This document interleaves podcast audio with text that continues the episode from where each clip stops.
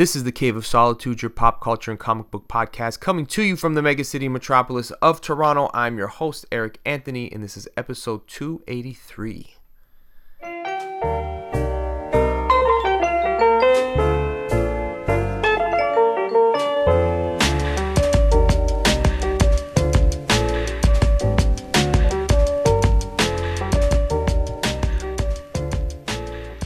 Time, every time I think of the name Shawn Daley, I, I got to uh, give a shout out to Jay Clark, who would say it incessantly on his podcast, even when he was talking to people who had nothing to do with you.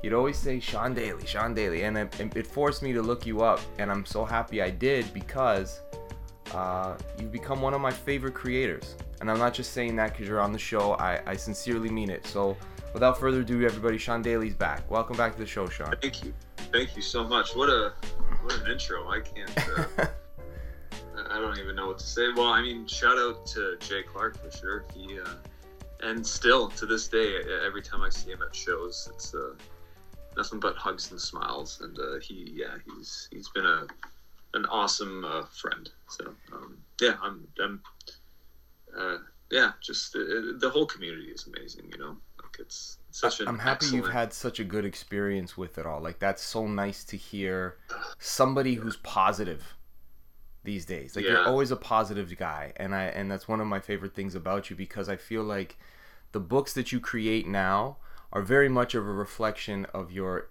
the, like the endearing quality that you have just as a person. Well, thank you. I I mean, I could be wrong. You could be an asshole. I could be a terrible person. Yeah, it's you know I think that like it's it's. I mean, I have no sense of the type of person that I am to other people. I know like who I am to myself, but Mhm. like I, I don't know if it's all that easy to to be able to understand the way you come off to other people. So Yeah. I don't know. I'm happy to to hear that it's not like oh this guy again. you know. I, I think the same thing because I mean everybody's. I started off just as like this fan walking around these shows and and going places, hoping maybe to get somebody to agree to an interview, and I always felt completely out of place and. Uh, you know, sometimes a little starstruck eh, unnecessarily because the guy on the other side of the table is just a guy like you, but you never know. Like, do they think I'm a creep? Am I just another guy with a podcast, like this big nerd? So you, you know, nothing you can do about it but uh, try your best, right? I mean, I think it helps if you're a big nerd if you're walking around talking to As- people. As as as far as like maybe um, buying books that they're selling and all that sort of thing, like they're always happy when there's a fanatic. But you also was like, hey, can I? You want to be on my podcast? Like, who who the hell are you? So, yeah, I get it, man. I get it. But You know what? I, I find that as long as the approach is respectful, yeah, um, and there's clearly like politeness and sensitivity for time, I think it's totally fine. I, and that was just the way that I always felt like when I was approached by, you know, people asking to chat at conventions. Like, as long as it's respectful, I'll give you all the time that I can. Right. Yeah. And I, think that a lot of people at conventions are like that as well. Um, and I know so. that. What's that? you would hope so, right? You'd hope so, yeah. Yeah. Well, 100%. Yeah. It seems like it's uh it's becoming a lost art of knowing how to be kind to people because Yeah. we can so easily uh, say whatever we want nowadays with our fingers and uh, we just it's almost like this reckless abandon sometimes where people just that's it uh, you're you're not friended and it's like what, would you do that if we were always talking in person like i don't know. Yeah, know I see it all the time. I see Yeah. the- but like that's that's the know. world today That's where we are. Yeah. yeah uh, why I try to do all of my socializing uh, outside of the realm of social media. It's, Yeah. um, again and, and your social media uh, persona because i think that's what they become in a lot of ways. And yours is just your art. It's always really exciting to see stuff you're working on. It's inspiring to see that you're you're sticking to your guns every day making sure that you're putting work out. And um, it just makes you excited for the work you're doing and that's it yeah, that's that's all that I ever want it to be. Um, it's too easy to get swept up in uh, a lot of the echo chambers that we spend a lot of time in. Uh, good Yeah. good good way to put it that's a really Yeah. good way to put it Yeah. do you have a, an echo chamber sometimes that you find yourself heading towards, or do you try to fight it off? I, I mean, I think it's inevitable that we all end up in these, you know, these echo chambers, to these like compartments of society that we end up spending a lot of our time in, especially if a lot of that time is spent in hobbies and things that people are passionate about. You have these very loud voices kind of shouting in every single direction. But a lot of the times, if you're in a certain community, those voices will align and they'll all be saying the same thing. Um, yeah. And that's fine and good, uh, but it's always good to kind of stand back and ask questions um, and try to try to um, observe things from almost like a well, definitely a different perspective, and just to you know stand back and kind of remove yourself from from these voices sometimes, which it's hard to do with when social media is like everything, you know, like it's everywhere. It's and it's it's it's almost like I mean we're we're off we're on a different tangent than we usually are, but it's pertinent I feel to the stuff that you make. And that's I bring it up because I don't know what I know about you are the things that I would usually want to know about a person when I get to know them. Like I know what kind of books you like. I know you like video games and wrestling and you know your Teenage Mutant Ninja Turtle t-shirt tells me something about you, but I don't know based on social media your stance on any of the things that have happened in the last 3 years.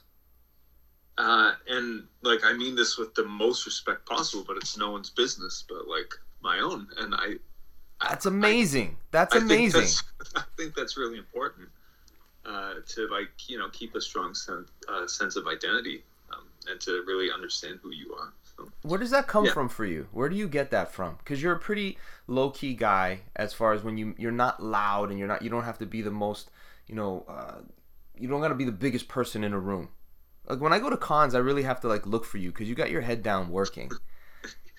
You yeah, know? I well, I I guess it's because I would rather let what I'm doing kind of speak for itself rather than just talking. Yeah, you yeah. know what I mean. Like I yeah. would much rather be able to say, um, "Hey, if you want to know how I feel about um, this subject or that subject, go read my books." Because a lot of the way that I feel about the world is written and drawn into those books, uh, and those thoughts and ideas um, and the feelings that I have, they're all in there like if you go read Terrible, there are a few stories that are about some touchy subjects, um, and I would just rather not talk about those. I would rather write about them. There's enough people talking about them. you know what I mean? Like everybody's talking about. I don't even want to mention uh, the, some of the stuff that's happening in the news. Everyone's talking about it, and it's good that they are. It's not a bad thing at all. These things need to be discussed. That's the um, key. They need to be discussed. Yeah, they, yeah. There needs to be dialogue. And that's the that's what becomes missing in the echo chamber right? Is that now uh, this is and, and i think the bridge builders creed when i revisit it right with everything that you just said i could go down a road of thinking oh he's trying to say this about this community or he's trying to say this about this thing here. So he's this leaning whatever it is or i also read it with this is a person who is in your in this. Everyone should read Bridge Builders Creed. First of all, it's a really great graphic novel, um, and there's no villain in it, mm-hmm. as far as I can tell. Yeah, I mean, it might be Yodel for some. some people might say, you know, there's enough of these old people who aren't progressive and want to stick to their old viewpoints, and that's the villain of. The, but I, I feel that's the person that is kind of reflective of all of us. Right yeah, yeah. He, He's all he, of our avatar in whatever we believe in. Sure. Yeah, absolutely. That's a very good way to look at it, uh, and a very interesting way. It's nice to hear that because I generally don't like to flat out say, "Yeah, this was my intention." I would rather hear you tell me what you believe um, my intention was. I guess. Yeah, I I read it. I was reading it today again uh, and going over the the parts that I really like about it. Um, I love the way it opens. So the Bridge Builders Creed, for for those who didn't listen to the first uh, episode about the Kickstarter, it takes place in Shawn's universe. Why don't you tell us? You tell us what it is. I shouldn't be talking about your book like that. No, no, I, I, uh, it's hard for me to actually talk about this stuff because like it's I, and I don't know why. It's something I'm still trying to figure out with myself. Why it's so hard for me to talk about the work that I do. But yeah, it's uh, it's a book that's about um, an old man. He was the last bridge builder in this fantasy world called Terraquil. A war swept through, destroyed a lot of things, uh, a lot of their society, including pretty much all the bridges that he and his team helped build over the years. And so he kind of goes on this journey across the land looking to rebuild them, um, just to find that the world that he knew before the war is changing really, really fast. And he doesn't know how to keep up with that. I feel like that's a fair way to describe it. Yeah, I think that is fair because you're not. It really makes the the we can all kind of relate to that whether you've moved from one country to another, um, uh, one city to another, Absolutely, yeah. I, gotten I mean, married, whatever it is. Like there's things in life that cause the paradigm shift, right? even even going back to what we were just talking about, social media. Uh, I was looking at TikTok the other day, which I know has been around for a long time, and there's this part of me that's just like, I don't want any more social media in my life. Like, I don't want to adapt to the you know the new platform. But then the other part of me is like, no, you like kind of have to if you want to. Yeah. you know uh, keep in touch with with uh, the generation that's using it and you know share your artwork with them. Like you kind of have to be on there. But then the you know the yodel part of my brain is like you don't have to do that. You you just stick to what you know. And it's just like that's not going to help me you know. I think I think um pardon me. I think there's a value to both viewpoints. Because Sure, the yodel yeah. the yodel part of you and this is when I'm reading it, I see myself sometimes more of a yodel. That's the the character's name who you, you follow on his journey of growth. And also also um, him coming to grips with the f- finite aspect of life, which is also very I got to tell you when when the book came, it was right when my stepfather died, like almost to the day, and I was very very um, comforted by this package that came in. Not that you knew that was happening, but it all was like a little pick me up because it had the Bret Hart commission in it. It had the original art, which I have hung up on my wall because I didn't know what yet that page was about, but it just looked like something that I could relate to in the moment. Sure. Right? The old man in the bed. Yeah. Anyways, um when that came in, I was it hit me at a moment where I'm thinking about the finality of life. And you're thinking about things changing around you and how they're going to change when you now have a, a mother that's a widow. Like, you know, how do you adapt to like all of these things where you just want what was? right yeah because there was a value in it, right? There are cer- cer- I'm at that age where I'm like, there's something better about our cartoons, and it isn't just because they were my cartoons. There was just something better about a time where, like Yodel, and I know I'm talking too much, but building the bridge built community.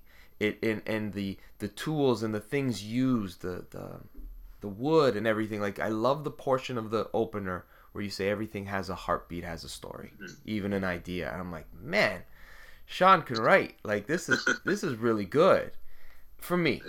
it's yeah it's i mean that opening scene is something that like you know i didn't just write that like i actually think that that's something that like i believe uh, regardless of whether or not the character does which he does but uh, that's something that i think of all the time it's just how these things in our life even if they're inanimate objects um, Yeah. they're in our life and they tell the story of our life. Like I have a ton of board games and magic cards over there sitting on the table right now. And yeah, they're just bits of, and pieces of manufactured plastic and cardboard, but those things have been in my life for, you know, decades and they're very important to me and those tell the story of my life. When I think of those things, I'll always think of the time that I spent growing up. Um, and that'll always mean something to me. So Yeah. Yeah it's just you know everything in our life is is just a part of our story I and I love I love stuff like that. I do too like I think about that stuff all the people say, "Oh, you overthink, you think too much." I'm like, but I'm I'm I'm think because we're kind of uh obsessed with story, and I and I find it, and this I wanted to save this kind of topic of discussion for another time. I think I said it to my wife in an episode around the one we're about to release. But the when people react to things that you're changing in the story universe and they say you're kind of ruining my experience with it. We all say, "Oh, grow up, don't be a yodel." But the story of those things, they it's like ah, like Bret Hart screw job. It's like, oh, you had to ruin like something good that was where we were going with it. You you know? Right. Yeah. It's it's funny because I feel like the Bret Hart screw job just created a new story, like a legend, basically, like a new story, a new, uh, completely new one.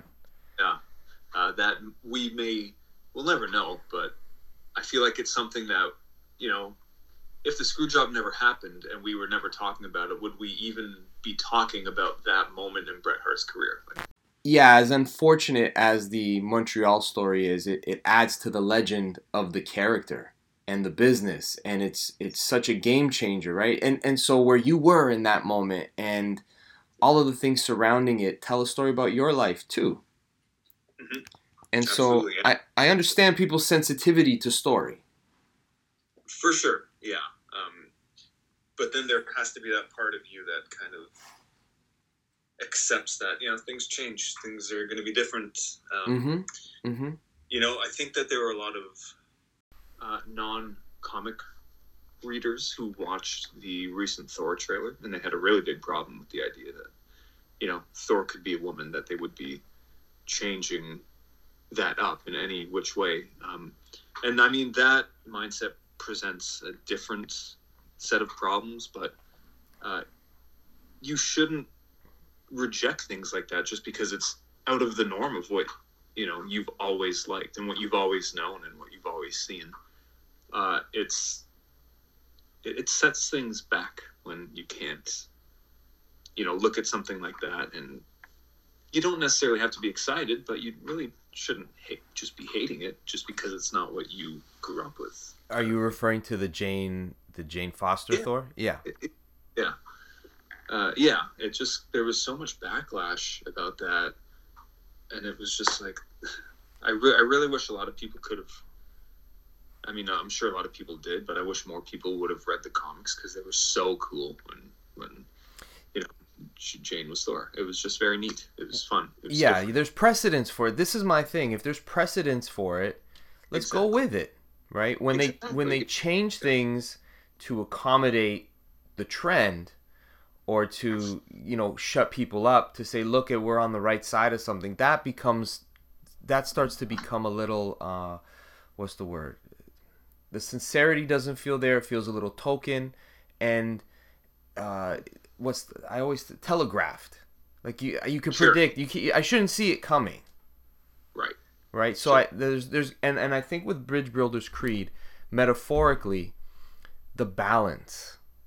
There's a constant thing of the importance of balance in everything yeah. that you approach in building a bridge and ever making sure there's an equality even in how we view things. Sure. Yeah. Uh, absolutely. Uh, and you know what? Sometimes it just takes us a little longer to to find that, and that's okay too, um, as long as you know the will to actually learn and to change doesn't ever you know go away.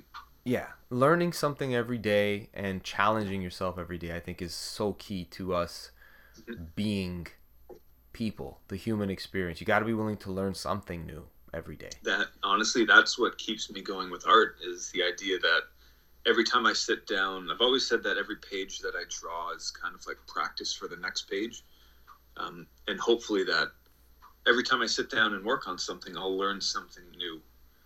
Um, and I mean like every time. I don't mean like you know once a week. I every time I sit down and work on a page, I want to finish it up, put it down, and be able to look at it and say, uh, "Here's something I've never done. Here's something uh, new that I've tried. Mm-hmm.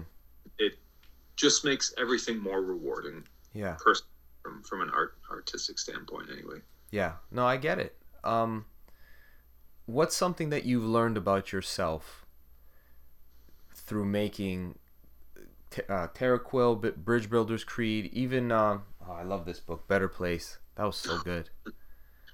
So, Bridge Builders Creed actually that was made over. That was I think I started that in like 2016 and I finished it in like 20, uh, 2020, 2021 maybe, end of 2020. It took a long time because I was doing all these projects in between. So I I learned a lot while I was drawing that book, and you can tell artistically the style changes quite a bit from the beginning of the book to the end of the book. And there was a point where I had thought that I would just scrap the whole thing. Like I actually stopped drawing it for a full year because I thought, why, why would I finish this when I'm not happy with the way that it started? Right. Um, I should just scrap the whole thing. Um, it's going to look different by the time it's done, and it's going to be inconsistent. Um, thankfully, I learned that it it's way better to just get something done and out the door than to try and make it absolutely perfect. You know, I'll I learned so much during that book about my like the style that I draw in and the tools that I use to make art. I'll apply that to the next book, and on that book, I'll make sure it has a consistent uh, style from top to bottom, even if it takes four years. Uh, again, even if it takes four years, and I'll figure out how to make that consistent, and then that way I will have learned. Um, so I really, it blows my mind that that book almost didn't get made because I, I, I'm quite happy with the way that it turned out. But I love guess that you're like that. I like that you have that uh, approach of it doesn't have to be perfect because people sometimes become so wrapped up in everything being perfect, and you know sometimes it works out that it it was delayed for a reason. It was it comes out when it's ready to come out. I believe in that wholeheartedly, and but I like the fact that you didn't you approached it that way but you also said I'll even include the rough parts. It's like a band who records a, the start of the album, the first couple songs on one type of engineering module and then they finish it real real polished and the whole album kind of like sounds like a growth. It's like why yes, didn't they just course, why yeah. didn't they just blend it all and make it sound engineered, you know, cuz that, that could wear on you on the eyes in the case of the art or even on the ears, but if you he- see it for what it is, it's like that's cool. it's very cool. It's it's uh, it's yeah. A lot of bands do stuff like that, uh, and I mean you can even stretch that out and go from an album to like an entire career, and you listen to the first works that an artist does, and then you know ten years later they're in a they're in the same genre but in a completely different style, like sonically and you know their songwriting has probably improved. Uh, I love actually listening to kind of the original works from some of my favorite bands and just being like, wow. Because especially with punk bands, like there was a, there aren't many punk bands who sound the same from their first album to their last album.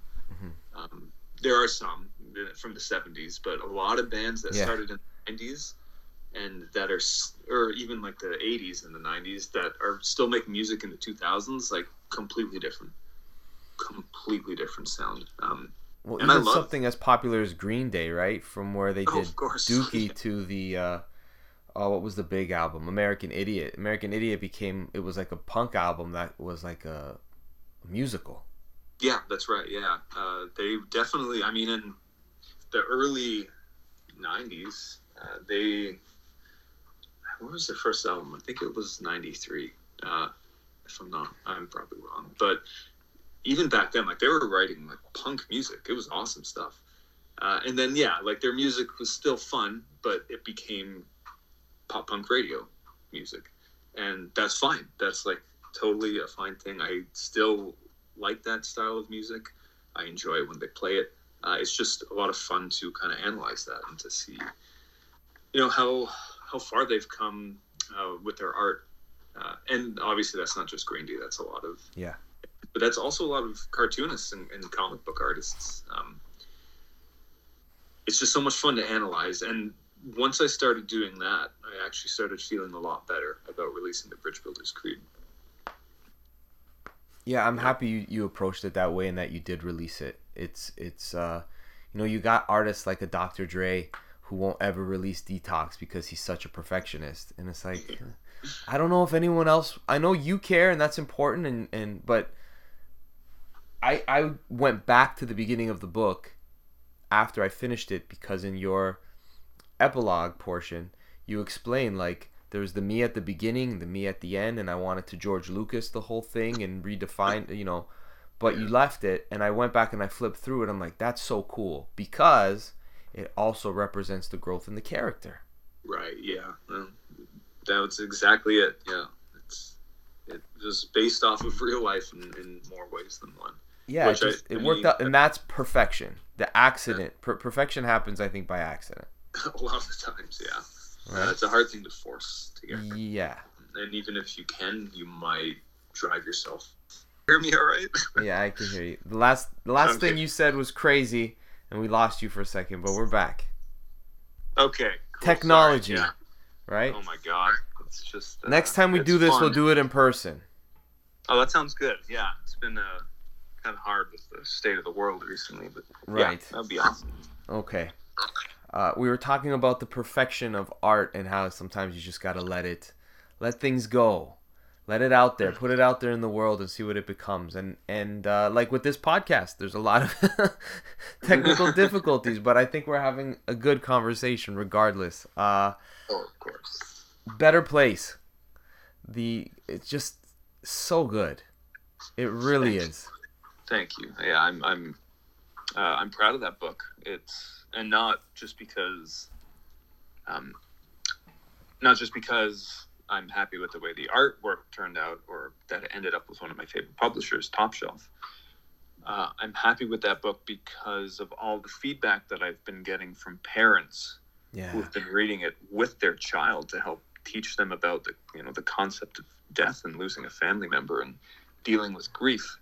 Uh, there's been so much feedback from parents a lot more than I was expecting, and to to read that and to understand how it's helped people has just meant so much. So honestly, it's just a it's been a, an amazing experience working with better, with Top Shelf and Duane on Better Place. Honestly, man, uh, this is this is a special one because I think it's something that kids will be able to read forever. It, it isn't something dependent on being in a specific decade technology wise Nothing like that. These are just a human story of imagination of of important things that we all are going to face.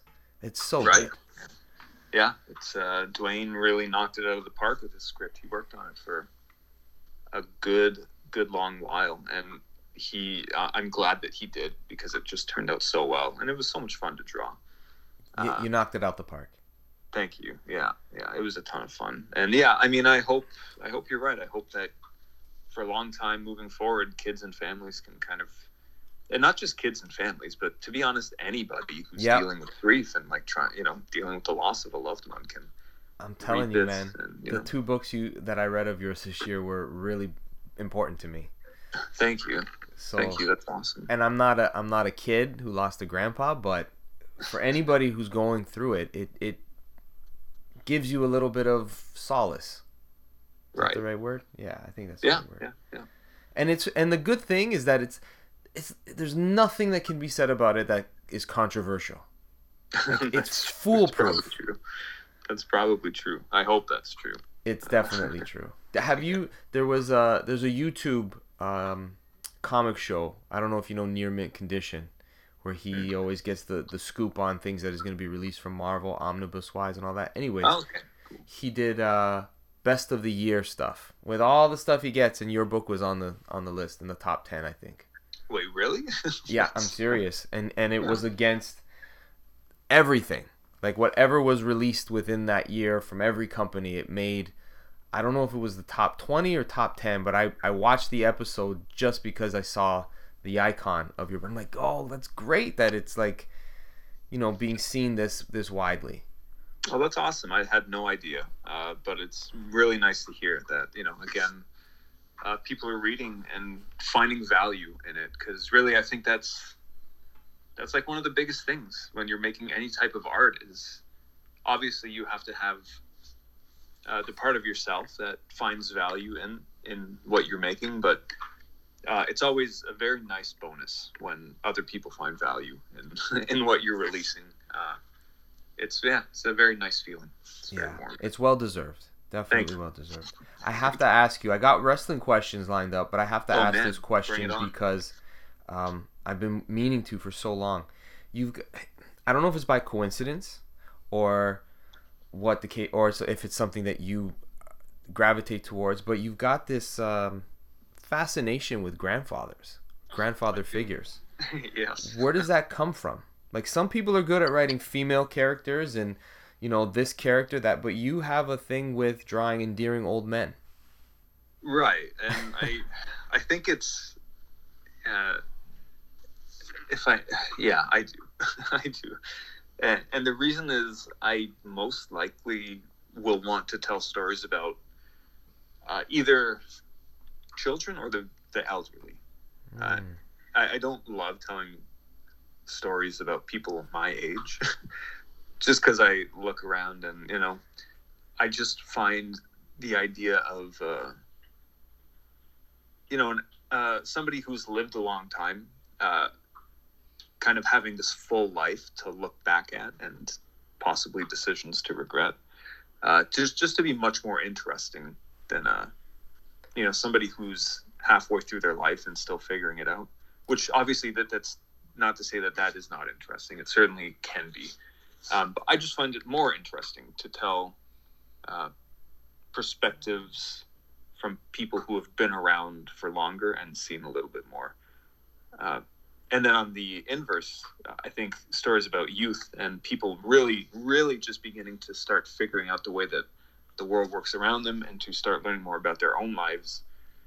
Um, I find that interesting too. It's kind of like, you know, uh, and then there's the middle, which is you know middle-aged people who are Assholes. probably yeah. It's either like they're, they're they're too confident, and it's you know they're not that uh, interesting. Uh, And again, I say this, and it's probably obviously it's not completely true, but uh, I just feel like I'd rather explore stories from the perspective of youth and the perspective of the elderly. I just That's really cool.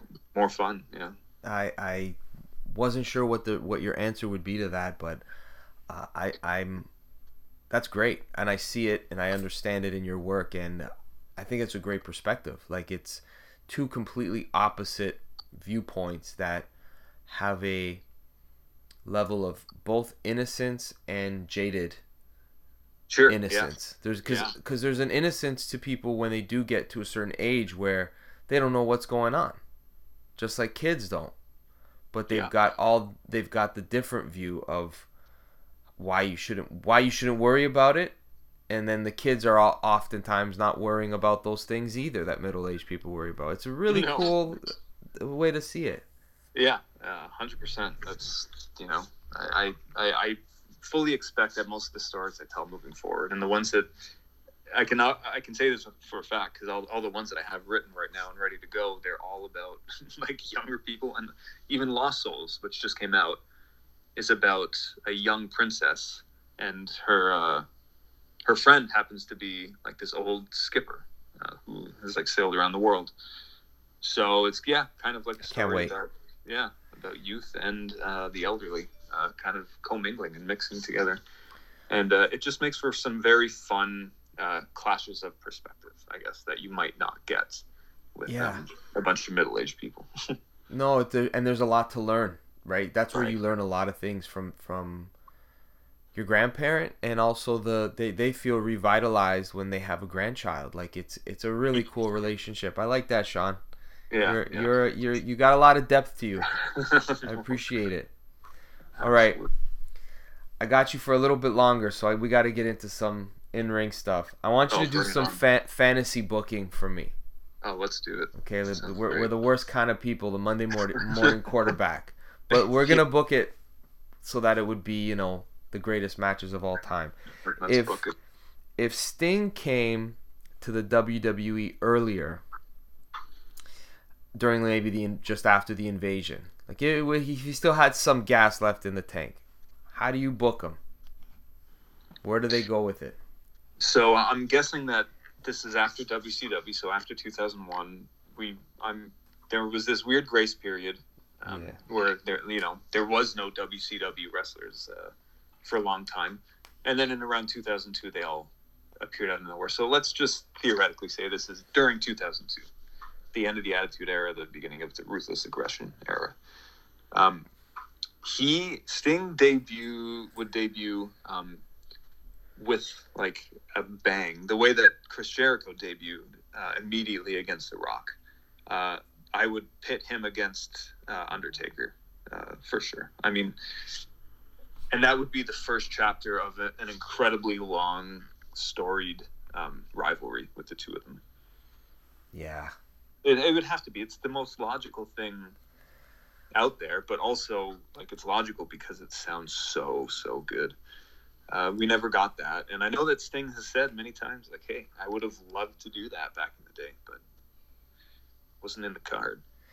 Yeah, his transformation of the basically like the better version of the Ultimate Warrior to the Crow, which is the Yeah. WCW version of I guess Undertaker. Like I never. Th- It was the closest thing they had. you yeah. know, this mysterious mystic figure that uh, didn't say too much, but every time he showed up, you paid attention, and it was uh, just something magical about it. You know. Yeah, it was so good. Yeah. and it and it uh he became more known for that character that version of himself it's pretty Yeah. cool how he has two iconic very iconic figures that you automatically know like that's sting but Yeah. they don't look anything alike No, except no, for the face the- being painted Yeah, yeah. Other than that, the bleached blonde hair and the colorful makeup from Surfer Sting, uh, that you you don't. Yeah, there's like no connection in personality, which is one of the reasons that the character works so well. I think because you had this uh, young, chipper, vibrant surfer dude, basically.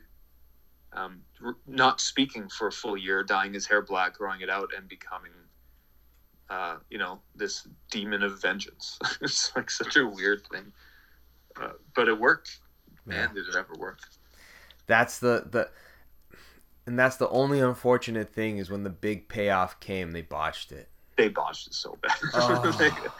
yeah, but that full year of waiting was pretty pretty cool. It was a Yeah. lot of fun. Yeah, and I and there again goes the point of like, there's an importance to story that you build up that you gotta execute it because if you don't, ah, it's like the woulda couldas just don't stop Yeah. coming, It's right? hard hard to stick the ending. You know, it's uh, it's really hard. It's uh, I mean, but we're talking about wrestling. You know, wrestling bookers back in the '90s. They didn't care one way or the other. No, They're like what's gonna what's gonna shock people, not what's gonna make people happy. So, yeah, it was it was always something was like a, a a spin to it. It got to the point where. Why am I tuning in anymore? It was almost like watching Freak of the Week TV shows. It's like, for ah, sure. That's, you know, yeah, yeah, yeah. started to become like that a little bit. Yeah. Um, would Sting be the the would would it have been better for Sting to be the one who ends the Undertaker streak? I, I, to be honest, it, that's a huge theoretical. I don't know. Um, I part of me wishes that the Undertaker streak never ended. I'm actually, I think it's cool that it did. Um, and I'll never forget the feeling of, uh, like I watched that WrestleMania. I think it was 30. Was it? I oh maybe it wasn't. I can't remember um, which one it was, but I remember watching that WrestleMania in a movie theater with like Wow. 200 other people. Um, back when like Cineplex would Yeah. like host all that stuff. Um, and the it was wild, man. It was so wild. Just hearing everybody just immediately shut up. It was such a yeah, such a wild feeling. But uh, it's like one of the most memorable moments of wrestling that I have. I think it was cool the way they did it, but I still don't think that they should have. That's yeah, that's a hard one. Yeah, it, it's almost better like at that point just leave it be because like why? Yeah, and like I understand you got to give the rub to somebody else and really like put them over and make them a big deal, but it should have been his last match. I think they should have told the story about the old gunslinger who like went down shooting but still couldn't pull it off. Yeah. Um, but you know, and maybe that was the plan, but then he came back, and then he came back, and then he came back, and he'll probably come back So I I don't know how he would do it because that guy like there's some guys where you realize when you look at their their catalog of matches and the type of stuff that they did and how long they did it for. Man, you put your body through some punishment. yeah, you absolutely do, uh, in and out of the ring for a lot of those those uh, the older generation. Yeah. Oh man. When I when I, when I see that some of my favorites are still alive, you know, I'm always I always have a, a feeling of gratitude, not because they they know me or care about me, but it's just like yeah, that was that was my Saturday morning escape. This guy, me believing in him. And when you find out that so many of them are like their lives are shortened or or or done in like ah oh, such a disappointing way, another person Yeah. in a in a hotel or you know Yeah, yeah. It uh, the road took its toll on a lot of those people. oh man it was really Um, like the circus Oh, big time, big time. It's probably worse than the circus. in a lot of Yeah. yeah to be honest. Um, I mean, it's pretty bad for the animals, but uh, yeah, it, it's yeah, it's just just a bad time, I think, um, and which is weird because a lot of the old timers often like celebrate that you know those were the days. It's like really Mhm. like like passing out in a bathtub and like waking up with no money was like a good part of like that doesn't sound like fun uh, No. and i know that like a lot of the the old timers these days will kind of um you know kind of ridicule the younger generation for playing their nintendo switches in the the dressing room instead of you know like drinking and smoking and and all of these ridiculous things that uh, that uh, they just got used to living like that. But now, you know, the the younger generation of wrestlers, they seem to want to really like take better care of themselves so that they can do this for a long time, and that's awesome. That is amazing. Yeah. The the thing I like about the older generation of it was more I appreciate now I guess because I know so much about wrestling, which is kind of contradictory to what I'm going to say, but I like the camaraderie and brotherhood aspect of there's certain things even if we don't like each other, we protect each other. And there's secrets. Right. Like we got Yeah. it's kind of like that that secret society aspect of the performer that I mean, when you're when you're a smart mark, as they call it, you you already kind of knew those things, but you needed to be somewhat initiated, right? Yeah. And I like that aspect of our era, uh, when we were kids, I should say. That's the part that was cool. Yeah, absolutely. It was like a a secret society of sorts. Yeah, It very was mafia-like in a way. Yeah, especially in some parts of the world, it was literally mafia-like uh, in a few different ways. Yeah, uh, you know but i and there is still that that mysticism around the art of how it's done that always Yes. blows my mind like when you yes, when you hear uh, two competitors in the ring you know whispering to each other it um, about what moves are coming up next it's amazing uh, because not only do they have so little time to communicate they have so little time to react and to understand and to interpret what the other person is saying or doing yeah, um, and it's wild. It is absolutely wild. If anyone is listening and you know they're they, they think that you know wrestling is just this completely choreographed thing, uh, go watch some videos about how they actually do it, and it might blow your mind because. Uh, it maybe used to be a lot more choreographed back in the day, but today the wrestlers essentially have created their own language that they use in the ring to tell the other wrestlers like what the moves are and what what they're going to be doing next and when they should reverse and when they should go outside the ring. Um, and it's wild. It's just so cool to hear. It's so fascinating. yeah. Uh, and and you know what? As a huge wrestling fan, I still don't know, you know, the ins and outs of this language that they're speaking. Essentially, it's uh, still a mystery to me, which I find a ton of fun.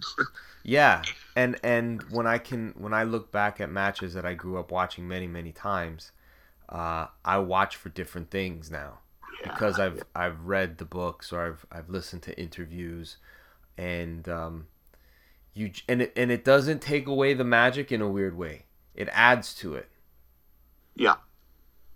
Yeah, because time. Yeah. because you realize and and this is the thing like it it doesn't it sounds ridiculous to try to defend something like this but it is roman gladiators of today telling once at once i don't know about now but telling somewhat of a moralistic story of psychology between two people live.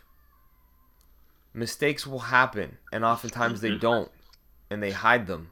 And it's very violent but extremely protective of each other. Yeah, like their job is to make sure that the other person lives through the match. and they have to Yeah. know how to do public speaking. Like they've got the skills i guess of a comedian right?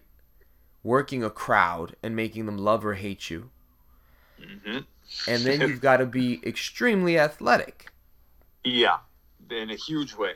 Like a, it's and live, like on live television, and in front of you know sometimes thousands of people, tens of thousands of people. Um, you know, no pressure. like Every to- week, like, I- I- yeah, I see old footage of the Attitude Era and watching like the best of Stone Cold, right? His best moments where he from when he first says Austin 316 to when he's putting concrete in Vince McMahon's Corvette, right? yeah, And you Yeah. just hear his promos evolve and change and you remember when they were so raw, so so much so. Yes. right? No pun intended. But yeah, yeah. but um that that to me is like one of my favorite parts of wrestling is to uh, listen to a, a super solid promo. There's like nothing like it. Um, every time I hear Jake the Snake speak, I still get shivers um, to this very day. Just because he doesn't, he's not. What you know, when a lot of people think of a typical wrestling promo, they think of someone like Hulk Hogan yelling, uh, you know, brother this and brother that, and pointing uh, to the to the crowd, and you know, just, just a lot of machismo and energy.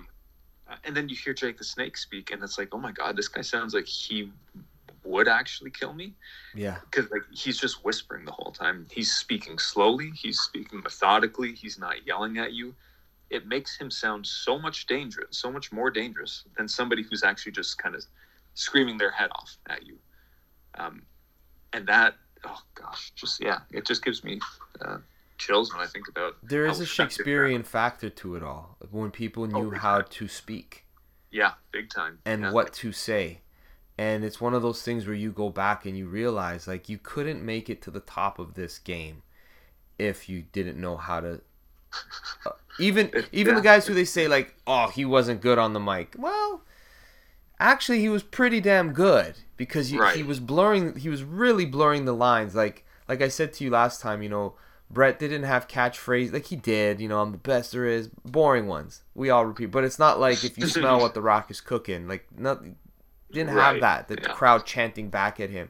But That's right. Yeah. you you were like, "Oh, he does really hate that guy. Like he means it." It it didn't seem it was almost too real, and maybe it was. But you couldn't tell Well, I'm because sure a lot of it was. right? It was it was I'm there was an within a lot of it was. authenticity to it when he would say like I would stick the enema right here in Buffalo or Pennsylvania. Like, Right, good yeah. line, Yeah. you Yeah. know?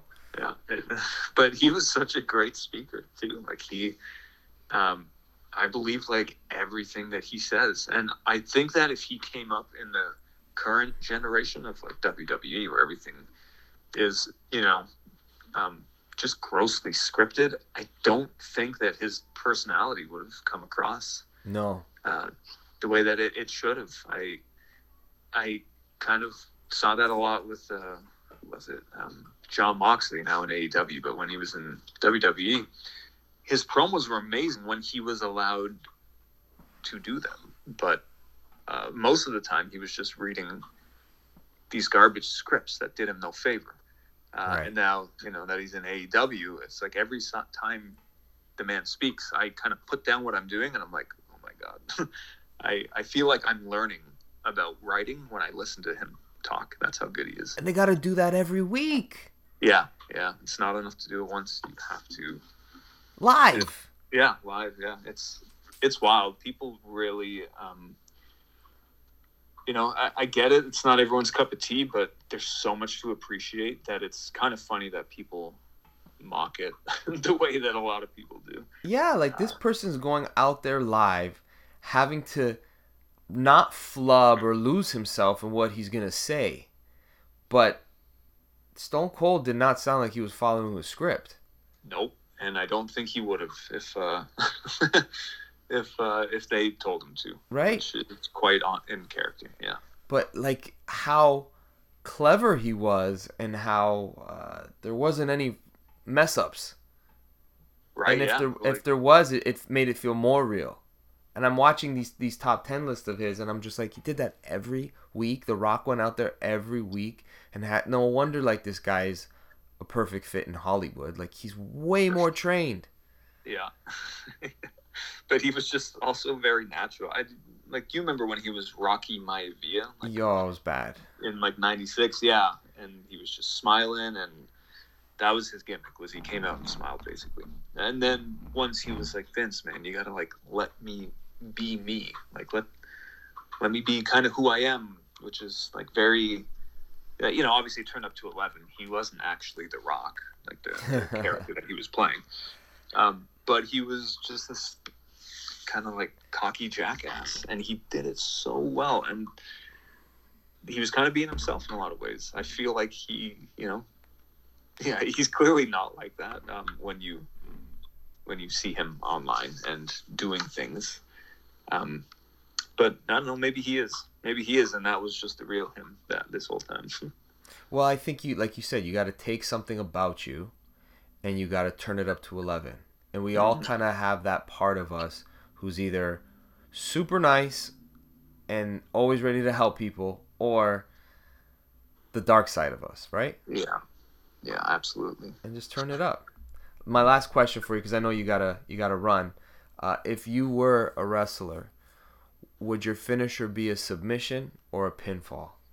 It would be an impact finisher. it would be uh, some type of strike, uh, oh. and yeah, and then and then a pin. I like kind of what um, Moxley is doing right now, where he'll hit them with an impact finisher, his double arm brainbuster, whatever, the paradigm shift, and then he'll put them in a submission immediately instead of pinning them, and then they just tap out. uh, it's very fun. It's a very cool setup. Uh, two really neat moves. Um, so you know what? I'm going to change my answer to both. Ah. Yeah, impact into a submission. I like those are those are good moves when uh, it was you when wrestlers had that both of them in their repertoire it was always more fun to watch because you didn't know which one would be used because they were right. both so you know quote unquote deadly. So and i know people don't like talking about it but i'll say this one. Kurt angle had the two and you never knew. Uh, oh yeah you did. He had the right? ankle lock and the angle slam. Yeah, yeah i was going to refer to chris benoit but i said that's you know a rocky yeah, he road. did have two as well yeah and uh, even the, the, the they both and they both adopted the triple suplex. Where I'm like, that's that's great that they both kind of took that from each other. Yeah, yeah, the three amigos. yeah, beautiful. Yeah. So good. Well, thank you, buddy. I I hope to have you on sooner than later because I could. There's so many more things to talk to you about and wrestling to get into. But... Yeah, I'm sorry it took so long for me to actually uh, to well, get this set up. If you're up for doing it sooner than later, I, I'm totally down. I am. I absolutely am. We'll do a whole one dedicated to just wrestling questions for you. Oh, that would be amazing. Oh yeah. my god. I'll yeah, make sure. Well, let's do that. Let's do that. That sounds awesome. all right. You take care. I'm looking forward to all the rest of the books coming out. Where can people buy the books if they want to get a hold of stuff that you've got on the shelf right now? So honestly, like Easton and I have been doing, you know, a lot of self-publishing. Uh, the best way for things like Lost Souls is probably just to connect with us online through like Twitter or Instagram or any of our social accounts. Like we're very receptive when it comes to uh, just kind of talking with people about the books and the work that we're doing together. Uh, we both have books with SourcePoint Press. Uh, Better Places available from Top Shelf IDW. and yeah, we've also got new books kind of coming out that will be on Kickstarter uh, very soon, actually, um, including more Samurai Grandpa. So it's just some stuff to maybe look forward to for comic fans. I'm looking forward to Lost Souls. I, I know I, I, I supported the Kickstarter, but I'm very bad at filling out the surveys because from a different email. So I don't know if I filled out my survey for Lost Souls. So I'm gonna do that now. Uh, if you didn't, we'll we'll let you know. We've Okay. got all that uh, being taken care of actually in the next week. So yeah, Okay. expect it. Thank you, Shawn. I appreciate Yeah, it. Yeah, thanks for all your support. I really appreciate it, man. Absolutely, it, uh, man. means a lot. Uh, always, always. Thank you, everybody, for listening. Go buy those books. Take care. Thanks.